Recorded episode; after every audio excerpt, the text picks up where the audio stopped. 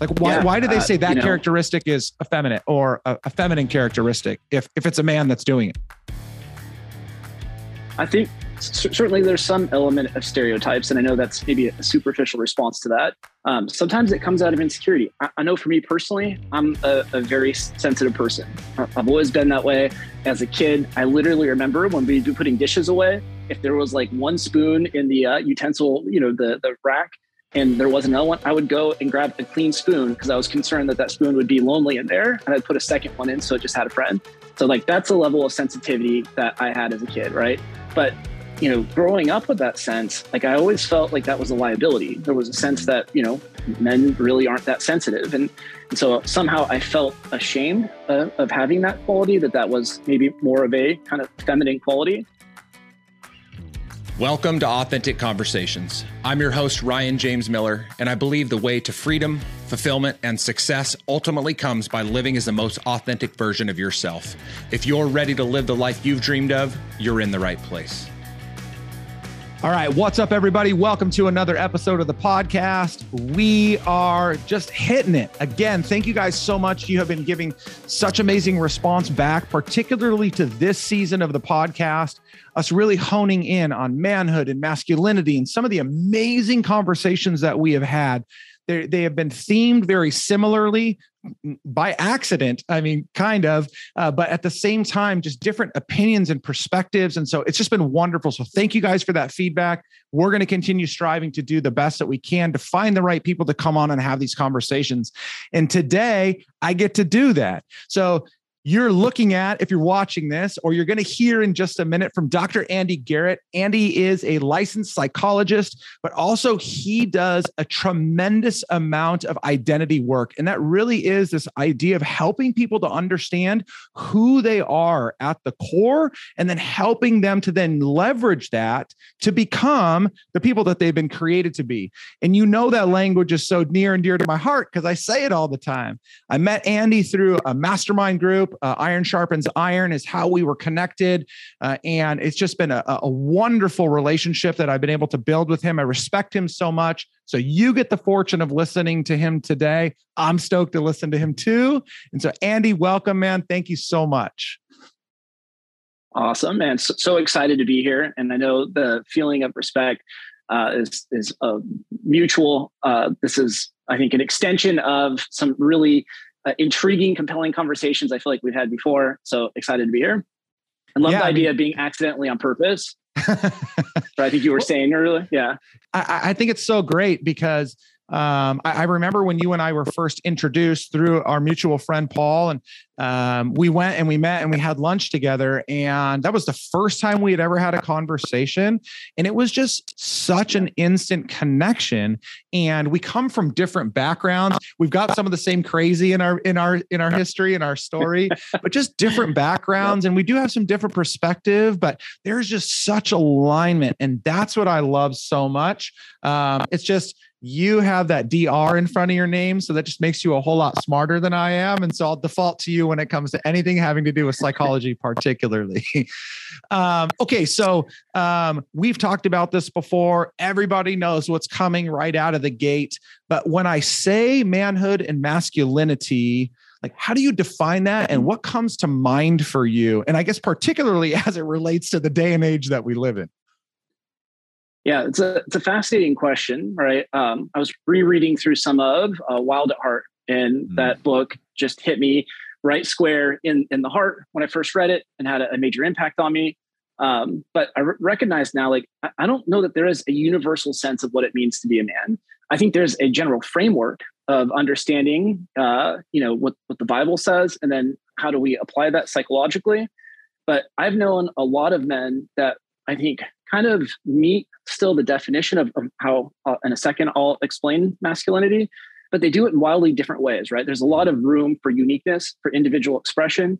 I know men that are probably a little more uh, effeminate in some ways, but they are deeply devoted fathers, right? They are deeply committed to raising their kids and, and just passionate about being responsible and meeting the challenges in their life, leading their businesses with integrity and, and purpose and character. And I know men that are extremely like alpha, you know, very aggressive, that are amazing leaders, right? And so I just see a, a, a, very big spectrum. I think growing up, I had a certain idea, right, of, of what it meant to be a man. And I think it, some of that has been healthy. Some of that really made me feel inadequate and insecure. And so I think coming to a healthy place, all that leading to, I love it in, in a book that I read, Silence of Adam, it, it goes through and it talks about uh, masculinity defined in the book of Genesis. It uses the word Zakar. Zakar means uh, he who remembers. So there's a connotation that we're supposed to remember something important, right? And it's not just the, the grocery list or, you know, the uh, our, our, our wife's anniversary, although that certainly is something I, I, recommend for men to, to remember. Um, but it means that we remember who we are and we remember who God is, right? And those two things provide the foundation. When we know those things and we feel secure in those things, and our sense of identity is anchored in that, then we feel equipped to meet the, the challenges in our life, to respond to chaos and uncertainty in the world, we feel anchored to the the few things that are so uh, essential right? We have these convictions about what god has authored inside of us that allows us then to meet that uncertainty rise above it right? To restore order to chaos and to bring in. So ideally when a man enters into a, a, a, challenge right? When my family's going through something difficult i hope that i'm not adding more confusion uncertainty and chaos i hope when i come that my wife and my kids they know dad's here, right? He's going to help mm. bring order to this. We know we're in safe territory now. We know that dad's equipped. He's not going to run from this. He's not going to avoid it. He's not going to be insecure and start to, you know, blame others. And so, you know, having that sense, it, that same book goes on later to define that the difference between a man and a boy said that a boy has not yet had the life experience, right? And even we know from a, a, a kind of brain perspective that their prefrontal cortex doesn't really stop, you know, get fully developed until they're in their mid 20s. And so a lot of their decisions are rooted in a sense of, you know, immediate gratification of just, mm. you know, making very selfish decisions that they don't feel equipped because they don't know fully who they are. They don't feel equipped to meet chaos and uncertainty and fear and challenges and to be able to respond in a way, right, where they are able to, to bring order, to bring peace, to bring clarity in a, in a sense of purpose and how they respond to that. Whereas a man does. And so, mm. but I see a lot of men that I work with who are very successful, right? They're amazing at the technical aspects of their job, but they leave a wake of damage everywhere they go, right? There's a sense of them creating, people feel disoriented in their presence. Mm. They feel confused because they say one thing and then their actions do something completely different. They say that their family is the most important thing in the world to them, but yet they spend the bulk of their time and their best energy at work, right? And when they do actually interact with their wife and kids, they often are very short. Uh, their temper is very quick. And so you see that sense of them actually increasing the amount of uncertainty and chaos in the world. And I think so that there's a, a clear distinction, right? The idea of masculinity is I'm presenting it. There's a, a deep security and understanding what's been authored inside of you, knowing who you are, and trusting in who God is. And knowing that when you have those two things clear, you feel well equipped to meet the challenges in your marriage, in your life, in your business, and do so with great clarity and a sense of composure. Yeah. Does that make sense? No, no I, I, I really, I, I like that so much because again, I think it requires us first and foremost to look back on something or somebody else. Um, and, and, and even scripturally, it, it is difficult. I mean, I've read plenty of books uh, that speak to biblical manhood. And there's a lot of, I want to be really careful when I say this, but there's a lot of gray. It's not just God said that yeah. a man is. God said a woman is. You know, it, it's like there, it, it, there's some challenge there, but I like that we're looking ultimately back to God and how God first created man and how we see man created all throughout scripture and the characteristics then that they that they demonstrate that they hold to. So i think that that stuff is so important. I also like the fact that you talk about you know from the very beginning I always struggle with um, when somebody will say, well, that guy is just kind of more feminine. And I understand, and probably again, clinically, you, you can better speak to this, but I understand what people are saying. But it's like just because a guy is not this rough, gruff, whatever, yeah. doesn't make him more womanly. He just has yeah. characteristics that are different from the rough, gruff man. So when uh, I'm going to ask you this because again, I think as a doctor, I think this is really important. But like when when when somebody assigns a feminine characteristic to a man. Right. Why has it always been done that way? Like why, yeah, why do they uh, say that characteristic know, is effeminate or a, a feminine characteristic if if it's a man that's doing it? I think certainly there's some element of stereotypes, and I know that's maybe a superficial response to that. Um, sometimes it comes out of insecurity. I, I know for me personally, I'm a, a, very sensitive person. I've always been that way. As a kid, I literally remember when we'd be putting dishes away, if there was like one spoon in the uh, utensil, you know, the the rack, and there was another one, I would go and grab a clean spoon because I was concerned that that spoon would be lonely in there, and I'd put a second one in so it just had a friend. So like that's a level of sensitivity that I had as a kid, right? But you know, growing up with that sense, like I always felt like that was a liability. There was a sense mm-hmm. that, you know, men really aren't that sensitive. And, and so somehow I felt ashamed uh, of having that quality, that that was maybe more of a kind of feminine quality. Mm. Um, and it's really only been in adulthood. I have, I have a daughter who's extremely hypersensitive. And I realize I need to address and come to terms with this because if I don't, then I'm going to project onto my daughter the same things that I took on as a kid and see this as a liability. I now see that same characteristic as one of my superpowers, right? I think the fact that I'm able to have a, level of sensitivity, it allows me to have conversations with men that I think are atypical, right? That I, I go deeper, I go into a, a level of uh, talking about emotions that I, I think a lot of men aren't either usually comfortable or they just don't typically do. But it's very liberating, right? I've, I've had I've had some clients that I've worked with who um, very alpha type males, right? They're CEOs of large companies and as we start to get into this work, they will sometimes actually, I mean, I've, I've been threatened a few times. Like if if you do anything that messes with my success, right? Like I, I will, I will come come back and get you, that type of thing. Um, and I've asked them just to trust me. But it's amazing as they go through the work and they start to feel more whole, right? They start to operate from a place of feeling really secure in who they are instead of being driven by a bunch of insecurities, right? Mm. They're they're almost like overcompensating for insecurities uh, but it's also leading to a bunch of damage decisions they're making in certain areas of their life. But as they've become more secure in who they are, they've started to accept and feel more comfortable in expressing their feelings and having feelings. So I've had those same people say, "Well, I thought I was a great leader at my business. The reality is, is that people followed me because of my title. You know, they weren't necessarily following me because I was invested in them. I wasn't truly caring about them, taking the time to get to mm-hmm. know them and understand what makes them who they are. And so as they become more in touch with their feelings, they're happier, right? Their relationships get better, their marriage improves. And so there's a sense that uh, I think when we start to break through some of these stereotypes, when we start to understand that really there's kind of a balance, right? There's some things that I have that are really, I think, stereotypical masculine, mas- you know, uh, and there's some things about me that, you know, kind of incorporate things that are maybe stereotypical feminine but all together it creates a, a, sense of integrity a wholeness of who i am. Yeah. and when i learn how to accept and embrace those i become the fullness of who god created me to be.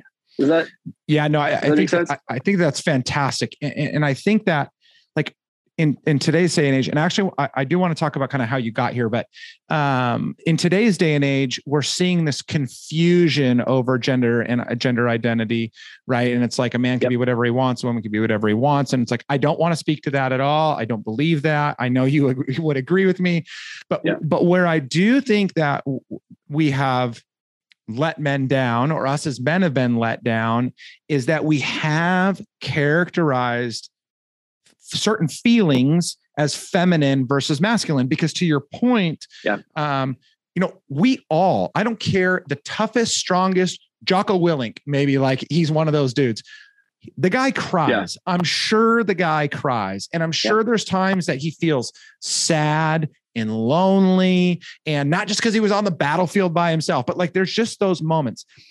The danger is is if he or anybody else experience those emotions as a man is not equipped to deal with those emotions which most of us have not yeah. been because we're told that those are those are girly um, yeah. then not only do we compartmentalize those, but then we turn and we react with what is our natural kind of response as a man, which is anger, rage, damage, destruction, which is kind of what you're speaking to. And so it's like we need to figure out a better way. And again, this is a dangerous time to be reclassifying um, definitions, but it's like if we don't find a better way to speak to, I think, these things we're going to continue to see men that are destroying themselves and destroying other people because they don't want to be seen as effeminate, right? And that's powerful. And I completely agree. I think there's a, a lot, you know, there's a certainly a war going on on even how we claim identity. Like, where does mm-hmm. identity come from, right? And I think the sense of that it comes just purely from our gender is, is, is ridiculous, right? Mm-hmm. Um, I'm not saying that there aren't some truths around being a man or a woman or any of those things, but ideally, your identity gives you a sense of direction, right? It tells you, hey, I know like where I'm heading. It gives you both the sense of who you are, but it's aspirational also in that I want to be more of that. And mm. so the more that you're able to, to, find your identity in ways that when I'm more of that, it makes me feel, it creates almost a virtuous loop, right? So the more that I am consistent and aligned with who I am, it makes me feel stronger, more, more whole. It makes me feel more alive and vibrant. Uh, so it makes me want to be more of that. And so it creates this upward kind of cycle where we start to thrive. But if your identity is captured in something that is either, um, you know, it's kind of a fixed characteristic or it's an external, the only way to be more of that is to become more like, so if I'm defined as a man, is to become more manly. Well, well what does that mean? Right. Like, and, and how do I, how do I achieve that? And if I don't have a strong sense of who that is, then I'm probably going to have a very rigid sense of what it means to be a man. I'm not, I'm right. And I'm going to probably feel, uh, one of the, the theories of identity that I think was really good was uh, coined by James Fowler, theologian. And he was looking at really religious kind of faith identity, but his concept has since been um, used in, in, different types of identity, cultural identity to, to various things. And so he looked at it more as a spectrum from most mature to least mature. And he would say that people who have taken on identity by simply just swallowing beliefs or values, whether it be from their family, whether it be from culture, whether it be from church, but they haven't taken the time to really chew on them, right? And to say, well, do I believe this? And if I do, why do I believe it, right? How do I personalize this so I feel really confident and secure in what it is that I believe? So instead, they've swallowed it whole. And then the minute that someone doesn't share their belief or questions, why do you do that? They don't have a strong basis for being able to, to, to defend or, or, justify what they do. So they tend to feel really insecure. They feel threatened a lot. And they, that's where you see really dogmatic, uh, judgmental, critical, kind of a rigid, um, you know, expression of who you are. The idea for Fowler was for people to take the time to start to question, well, what is it that I believe and why do I believe it? And when you develop a really deep foundation, right, and you have a secure sense of well, I know exactly what I believe and I know why this is important to me and I know how I want this to show up in my day to day life. Well, now all of a sudden I feel really secure in who I am. It allows me to start to feel safe within myself, right? Which allows me then to be more accepting and tolerant of others, allows me to be more loving. I'm operating from a place of wholeness instead of a place of like self like deprivation or self preservation, right? So I'm operating in a much stronger, more secure place, which allows me to be so much more loving towards others. Does that yeah? Does that make that, sense? That's that is it's so fantastic. It really is. Well, and gosh, I mean, we're just so we're so deep, and I know it's because you do so much of this work anyway. but you know, we're just so deep into this idea of identity. But you know, I, I think for people, this is so helpful for them to hear. And again, especially for for you guys that are listening whether you're dealing with this or you're raising children i think this is also such an important conversation as we see our kids because again today society says whatever you feel you are uh, and so we're kind of raising this generation of kids that you know you have a little son and uh, he starts to choose what he wants to do and maybe he chooses something that's pink. Um, and you know all kind of jokes aside it just now automatically goes to oh he's probably a girl and so you should really consider just leading him in that direction.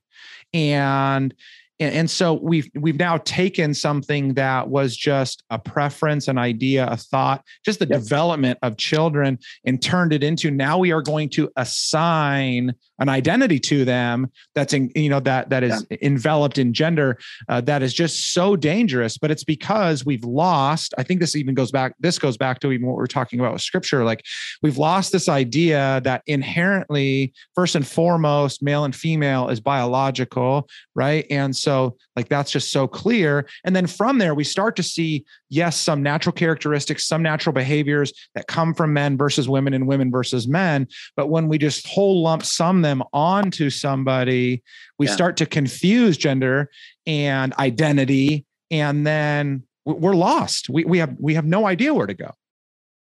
Yeah, I had a, a good friend who his son at an early age had a preference for purses. Right, he just really loved purses, and they tried. They got him trucks and monster trucks and all these things, right, to try it. And it just that's not what he wanted to play with. He he he really loved uh, purses. That's what he asked for for Christmas for his birthday.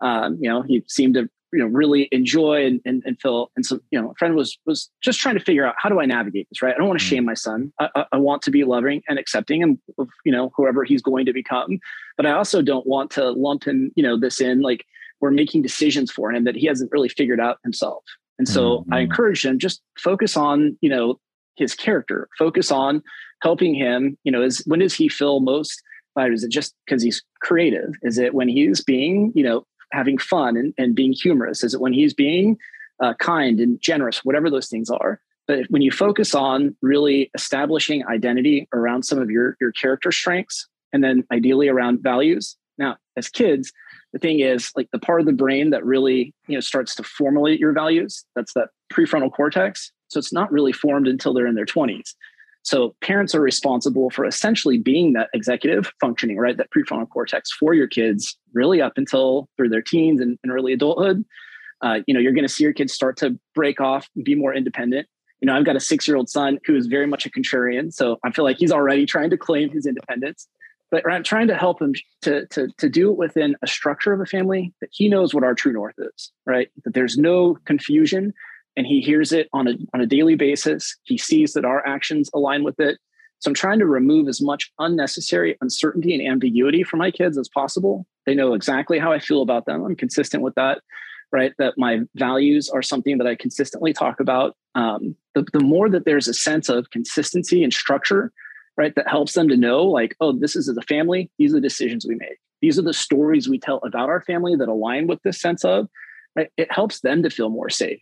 So there's less decisions they need to make throughout the day about what do I make this type of decision or that decision. And so it allows them to be more of whoever God created them to be, it allows them the safety and security to start to figure that out more. Does that, that yeah, that's, sense? that's great. And, and I think that again, like that highlights when you spoke earlier and you were really defining these characteristics of what it meant to be a man particularly as it relates to your family like that's where this comes out right? It's it's less about i'm going to tell you how to live your life and more about I'm going to show you how I've lived my life and I'm going to point you in the direction that I think is best for you to live yours as well. Like that's really what a true leader yeah. is, right? I mean, we say in business all the time that the best leaders are ones that influence people to make the decisions that would align with the values of the organization or something like that.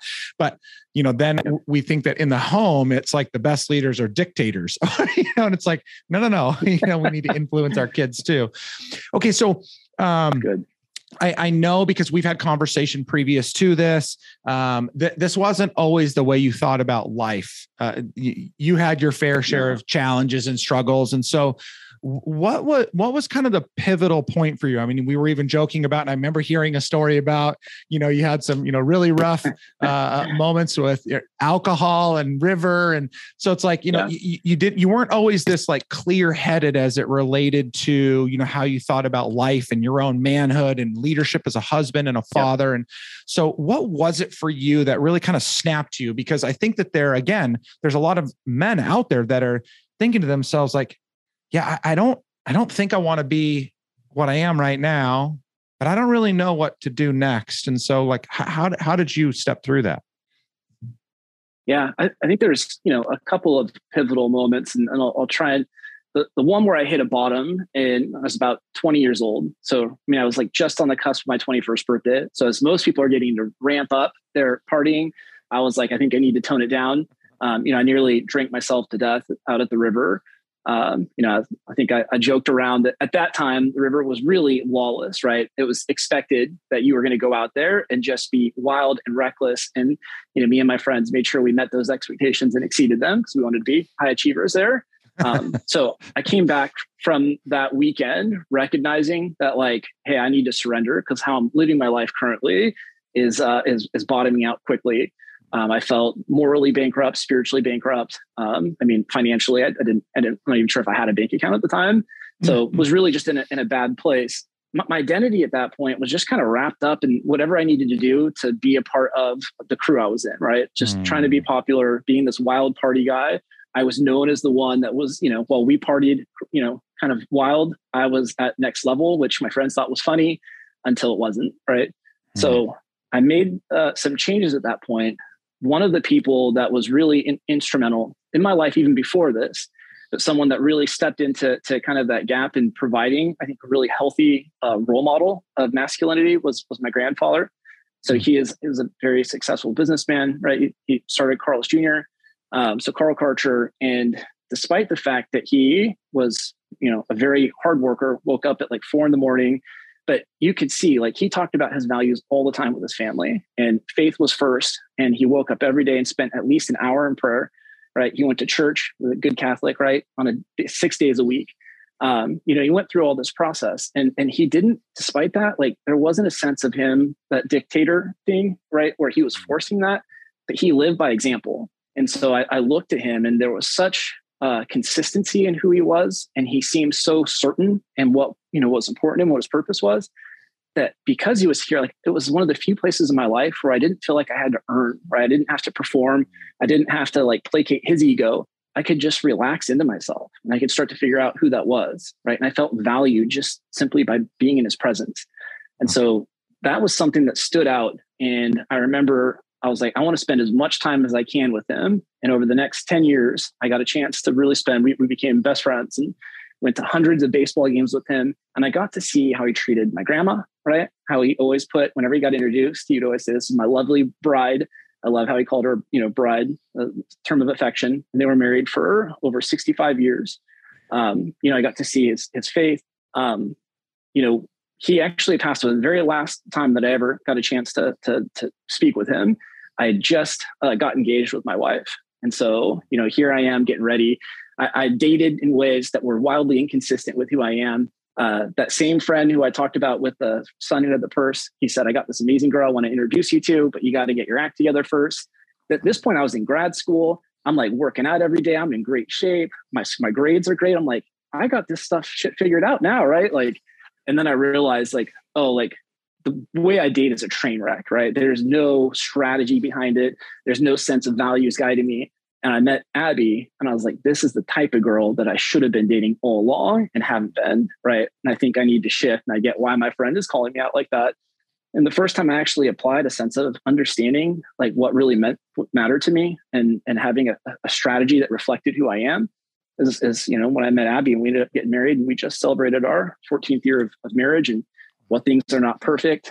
I have such incredible trust right with her. We are so aligned on what's what matters to us that it removes a lot of stuff that I think a lot of couples fight about. And there's a lot of ways in which we are very different, but mm-hmm. because the core things are aligned, right? It, it, I think the ways in which we are different really balances each of us out in, in ways that are really great. So all that to say, I went and spoke to my grandpa, told him that we were getting engaged, asked if he'd be my best man. He said, I'd love to be your best man and you're my best friend. And a few days after that, he developed pneumonia and he w- w- fell into a coma a few days after that. Um, and I got a chance to be in the room with him as he as he took his last breath. He was surrounded by family, and we were praying around him. Uh, but I, at that point, I, I really realized I need to dive into like what made my grandpa who he was. Why, why was why did I always feel so secure around him? You know, I actually described him as true north uh, for our family. That if any of us ever felt uh, Uh, lost or we felt alone, that we could look to his example and and feel secure and find our way in in those kind of unchallenged those challenging times. And so I realized you can't really resolve a lot of uncertainty. There's a lot of things I'm just never going to have answers for.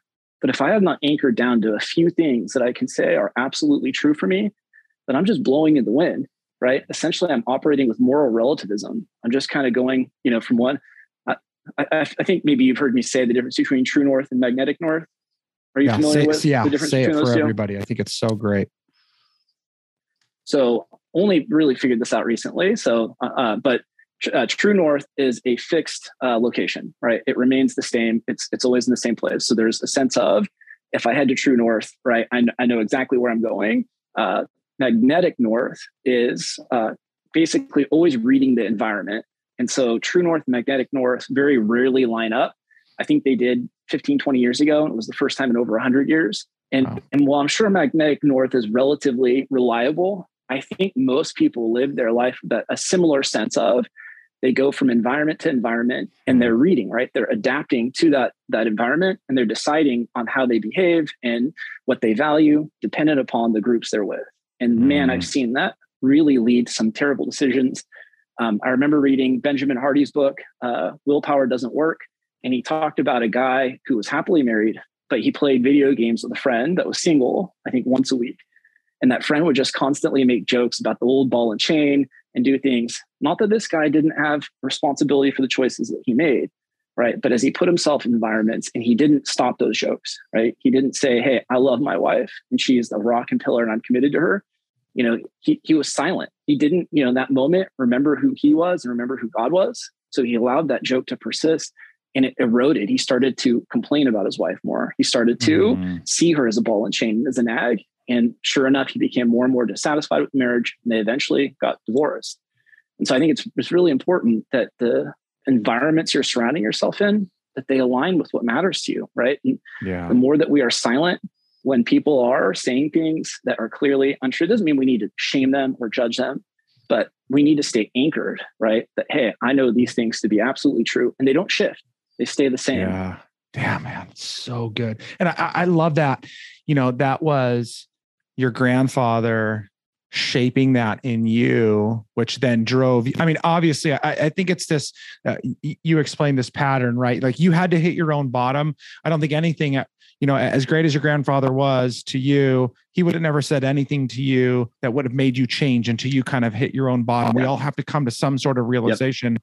which is always so hard yeah. when we see successful guys that we know are struggling, oh, yeah. but they're never going to change because it's too good. So I think like you, you know that happened for you. Obviously then your grandfather was there and then now here you are you know leading again by example to be that to other people. First and foremost your wife and your kids.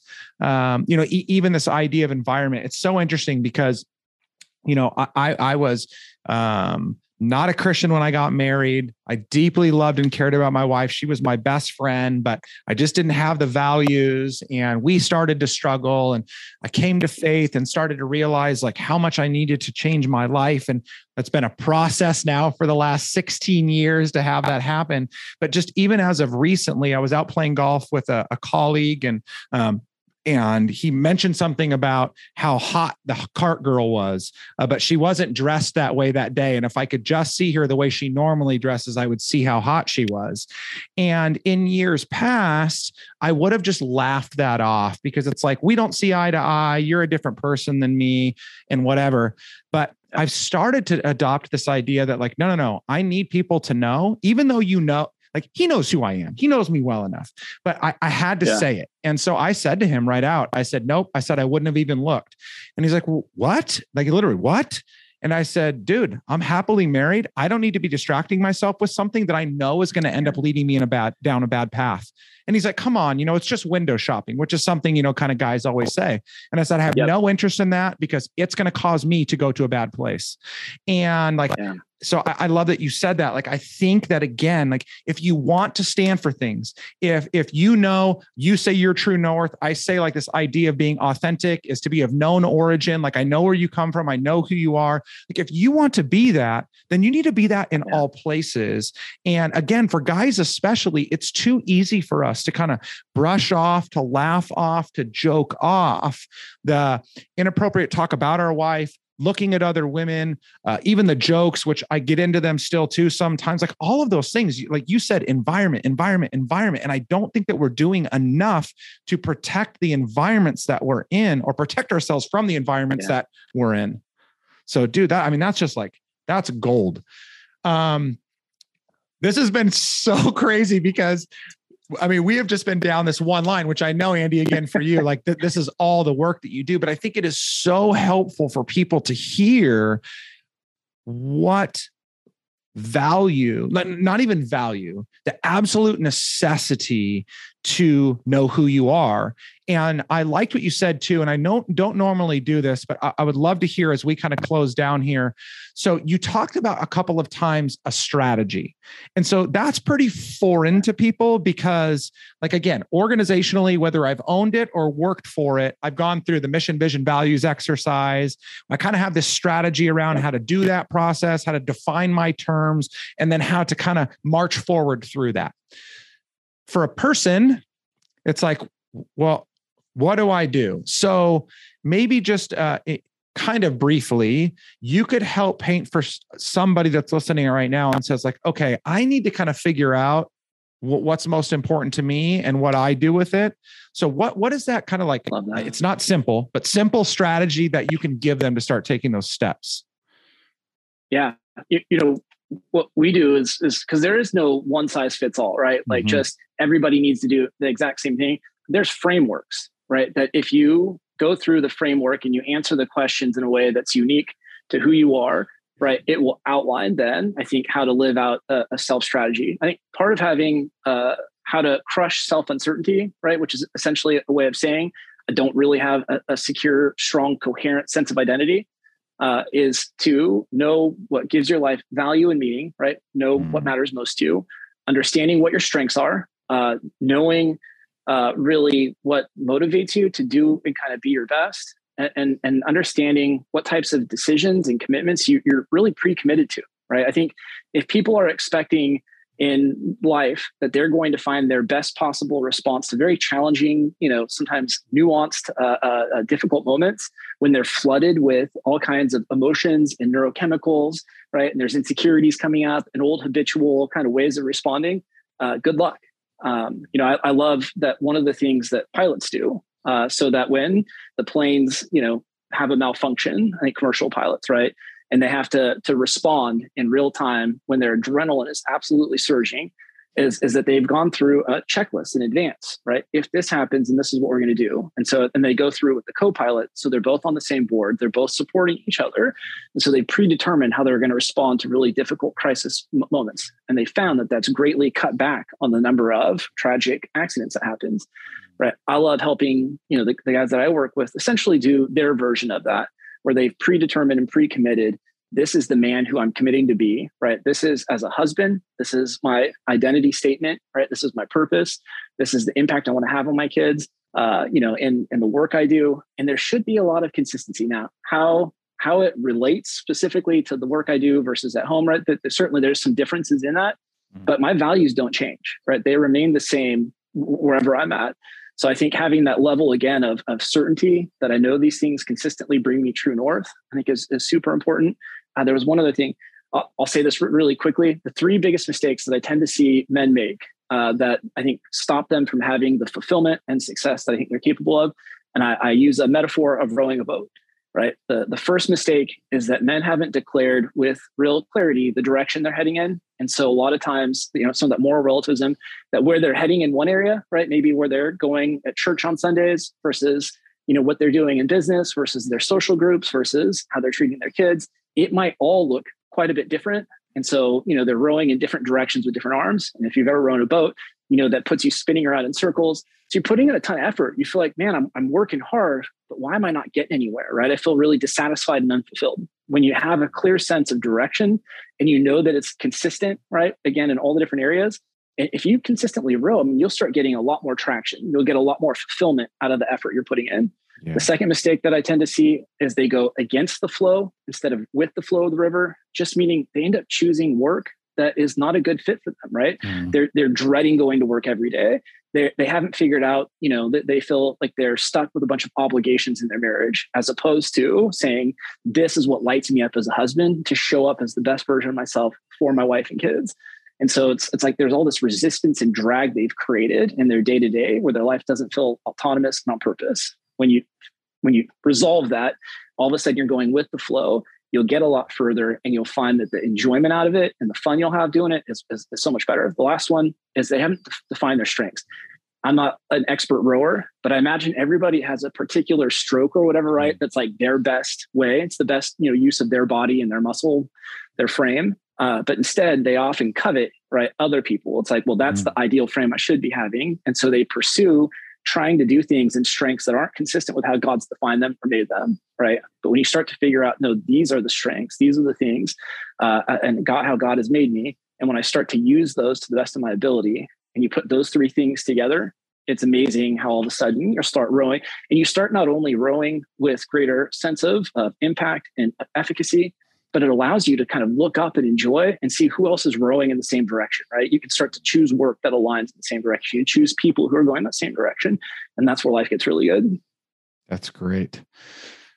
That's it. Like just go back and listen to that a few times, make some notes. Uh, you, have got it all right there. um, again, if you guys are listening right now, you're going to notice that more often than not, I don't typically highlight other people's businesses because this is more about conversation than anything else. And I want you guys to listen to get the, you know, just to have your own feedback, your own train of thought, and, and to figure out what you want to do from here. But this is an exception because I have so much respect for Andy uh, as a human being, first and foremost, how he carries himself, how he is as a husband, as a father, as a follower of Jesus. Those things are far more important to me than anything else. But then also how he conducts his business. And so I will make sure to put show no, or, um, his contact information in the show notes. Um, I know Andy, is your Facebook profile public, by the way? It is. Okay, yeah. So I know that you do, you're doing pretty regular uh, lives there where you're talking about a lot of the stuff. So we'll, we'll drop that in there, and then you can go to his website awesome. too. It's ag-thrive.com. Uh, we'll put that in there as well. Uh, and so that way you can connect with him. If you have thoughts for him, feedback, questions, ideas, he's a smart dude. I'm sure he can help you out. And if for some reason he can't, he'll point you in the direction of somebody that can. Uh, but I just encourage you to do that. But Andy, thank you so much. I just I value you. I appreciate you. And uh, this was this was good for me. So even if nobody else gets anything from it, I did, and that's all that matters. well, the feeling's mutual. If I if I just wrap up, you know, it's, it's funny one of those things. I, I think I said this before we went live that uh, and getting to know you and knowing a lot of people, friends that we have in common, right? You you have some some real like gifts. Like your sincerity is next level, right? I mean that authenticity. And so it's funny. Sometimes I, I, I find myself even you know the the strengths of covering other people's. I'm like, damn, I, I really appreciate and value all the stuff that you're doing and who you are. Mm-hmm. And so just God's made you in a really special way, and, and I'm honored to to be your friend and to have this conversation with you. Well, thank you. I appreciate that. Uh, that means a lot. It, re- it really, really does. Um, well, guys, that's it. Um, thank you so much for your support. Always, it's so important. We're going to keep pumping episodes like this. I am on a mission to make sure that every man that desires to be the man that God has created him to be can be that man. And so you listen, you you engage, you have conversations with people that are on this podcast. You can reach out to me anytime you want. Thank you, thank you, thank you. Talk to you guys soon. Thank you for joining me on this episode of Authentic Conversations. If you are ready to live the life you've dreamed of, I'm here to help. Head to ryanjamesmiller.com slash podcast to begin your journey. And if this episode impacted you in any way, pay it forward by sharing it with someone you know. I'm Ryan James Miller, and I'll see you next time on Authentic Conversations.